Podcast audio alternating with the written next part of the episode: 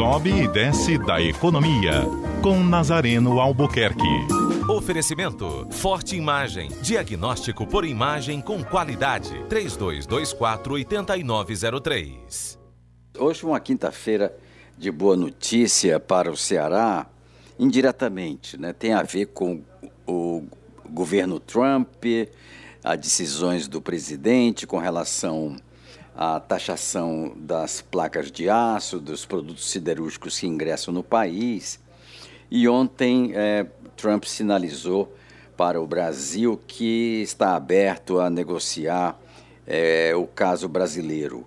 Ou seja, é, de fato merece ser estudado, porque o Brasil, é, de fato, ele não é um, um exportador de laminados de aço como os países mais desenvolvidos.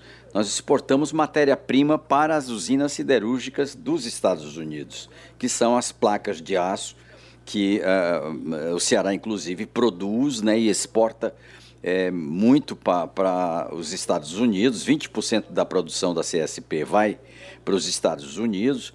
E essa sobretaxa que é, a decisão de Trump incidiu sobre produto, os produtos siderúrgicos ia, é, sem dúvida, prejudicar é, enormemente não, é, não só a CSP, como outras indústrias siderúrgicas que exportam placas de aço para os Estados Unidos, abastecer, para abastecer as é, indústrias siderúrgicas de lá, que é, transformam os nossos é, laminados de aço, em, é, é, nossas placas de aço em laminados de aço e exportam para o Brasil né, para fabricar automóveis, geladeiras, etc. Nossa produção de aço laminado é mínima.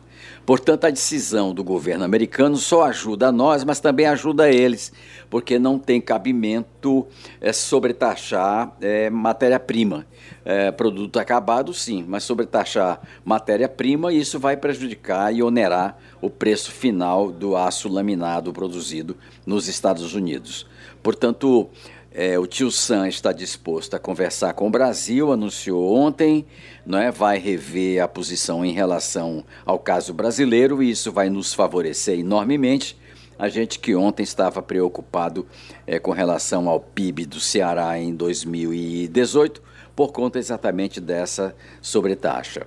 Uma boa notícia e um bom dia. Tenham todos uh, um, um, bom dia novamente e amanhã e logo mais às 14 horas com o Sobe Dessa Economia no programa Danilo Fontinelli. Até lá.